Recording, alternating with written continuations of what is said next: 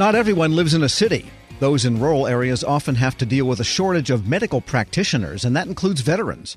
The Veterans Affairs Department has launched a workforce development initiative to try and correct this problem. Here in studio with the details, the executive director of the VA's Office of Rural Health, Dr. Thomas Klobucar. Dr. Klobucar, good to have you on. Good to be here. Thanks. Give us a sense of the scope of the problem in terms of what the VA needs in the rural areas and what it's actually got at this point. Well, you know, the problem isn't just uh, for the VA. The uh, there's a nationwide shortage in providers in rural areas. While 20% of our population lives in rural areas, only about 9% of the providers uh, choose to practice in rural areas. So it's a it's a significant shortage, and it's not just a problem for VA. For the VA veterans, about 33 percent uh, of our total veteran population that's enrolled in the VA for healthcare lives in rural areas, and so there's a significant level of dependence on VA for care, uh, with more than half of those folks enrolled in um, in VA for healthcare, half of the rural veterans. So it's a, it's a significant issue that we're trying to address in a couple of different ways. Let me um, just ask you this first. Sure. Just briefly, how do we define rural? That is a great question. Um, there's a, a, lot of different definitions for rural out there. Um, I think it's um, the, the best way to think of rural is something that's not urban.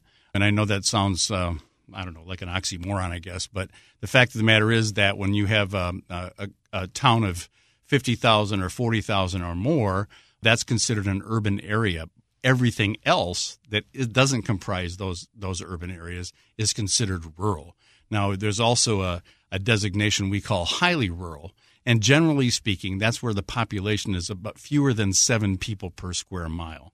Um, so some of these distances that we're talking about in these rural areas are significant. In the um, VA, we use a, a, what we believe is the good quantitative system for making those determination called rural urban commuting areas, and that has to do with um, what kind of services are available in a community that helps us make that determination whether they're rural or urban. Yeah, because you could be in somewhere like Poolesville, Maryland, which looks like farm country, mm-hmm. but you're still very quick. You can be in Baltimore or D.C. in a matter of you know half an hour or a helicopter ride of ten minutes. So that would it looks rural, but it's not what you really mean. Right. More we think of that more as an ex-urban area. In other words, you can reach the services quickly and they're all available to you. Okay, so VA then has a shortage of people, medical practitioners. This includes doctors, also nurses, and people related to the physicians. Uh, absolutely right. It's, it's, it's, across the board. Our, our most acute shortages are in the area of mental health providers uh, in rural areas. There's a significant number of all rural counties in the United States that have absolutely no mental health providers available in, in those communities. So it's it's an acute problem not just for primary care providers, not just for specialty care physicians, but in nurses, physical therapists, mental health providers across the board. And what sort of infrastructure does the VA have in terms of centers in those areas? Well, more than half of our VA medical centers, about half, serve mostly rural veteran populations. A lot of veterans in rural areas drive into urban areas to visit VA medical centers.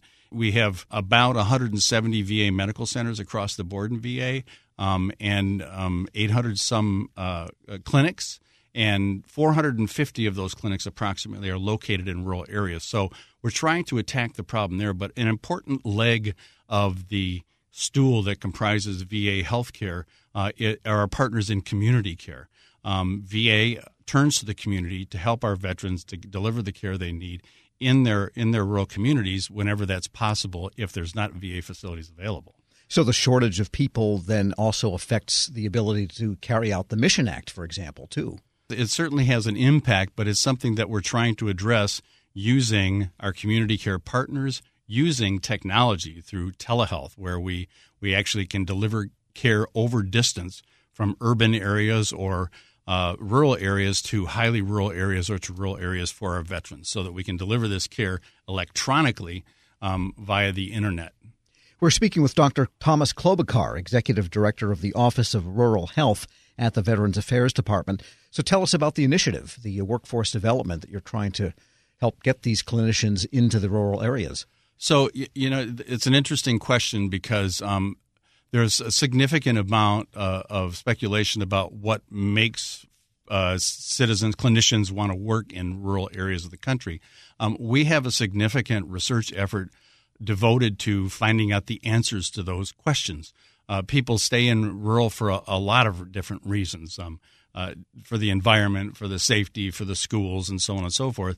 Uh, so, VA and VA, we're trying to understand those reasons better so that we can apply our VA efforts in those different areas. And and so and one of the things we know is when we get providers, we certainly need to try to keep those providers because turnover is an issue in, in any industry. Um, and so one of the things we do is try to create for these rural providers a sense of connectedness to their urban counterparts. So uh, through programs like uh, uh, interprofessional faculty development programs, where we actually train rural providers to be faculty at um, uh, associated medical schools, and then they can train students at their rural facilities in the hopes that if you train in rural, you'll stay in rural. But in any event, it increases. It, it has a t- twofold kind of um, payoff. Not only do you get more students trained in rural, you get a feeling of connectedness with their clinical community among our providers. So that's a, a really important effort we have. We also use virtual links to uh, conduct training for our rural providers.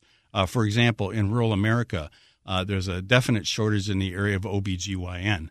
Um, we have an effort underway that provides in person training for clinical skills training for women veterans healthcare so that our primary care providers in rural can be trained to uh, deal with the challenges that our rural women face as well. So there's those programs plus the programs that uh, uh, uh around tuition reimbursement, student loan reimbursement that our workforce management office runs.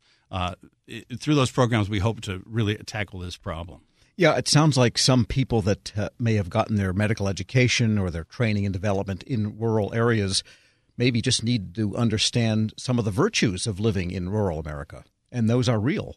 You bet. As a 18 year resident of the great state of Iowa myself, um, I, can, I can say that there's a lot of advantages to that, and that's one of the things that we try to point out to our to our potential employees, and certainly uh, to help sustain our current workforce. Is the feeling that telemedicine can simply substitute for someone local? I mean, in the area of mental health, more and more people are doing this in a tele manner thanks to the video connections and FaceTime and all of these things. But in the final sense, is it really a good substitute? You know, there's a lot of things we can do with telemedicine. Um, it can we can deliver primary care over that mental health, as you suggested. That is our largest user, uh, our mental health services and our veterans getting mental health services. But there there are many areas of specialty care that we can we can deliver via telehealth telehealth is really important, but it's part of the solution. It's not the entire solution because in the in the final analysis, there has to be a provider on the other end of that telehealth link.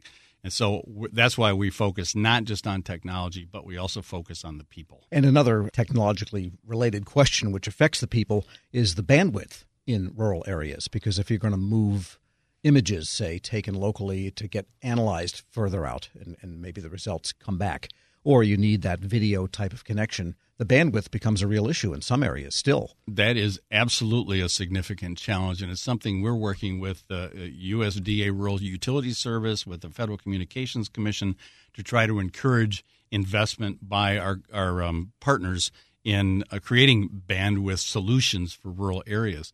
Uh, it, you know, and it's mostly not our facilities. Our facilities are plugged in, and even our uh, community partners facilities are plugged in. But it's when you start to try to deliver care into the home on, on an iPad or a tablet or, or a phone, it's when you do that that uh, that bandwidth access becomes critical in rural areas. And we know just from our own data analysis working with the FCC that there's about three or 400,000 veterans that are enrolled in the VA that cannot access the internet in their homes um, simply because there's no internet access available to them. So we're working with our partners to try to address some of those issues.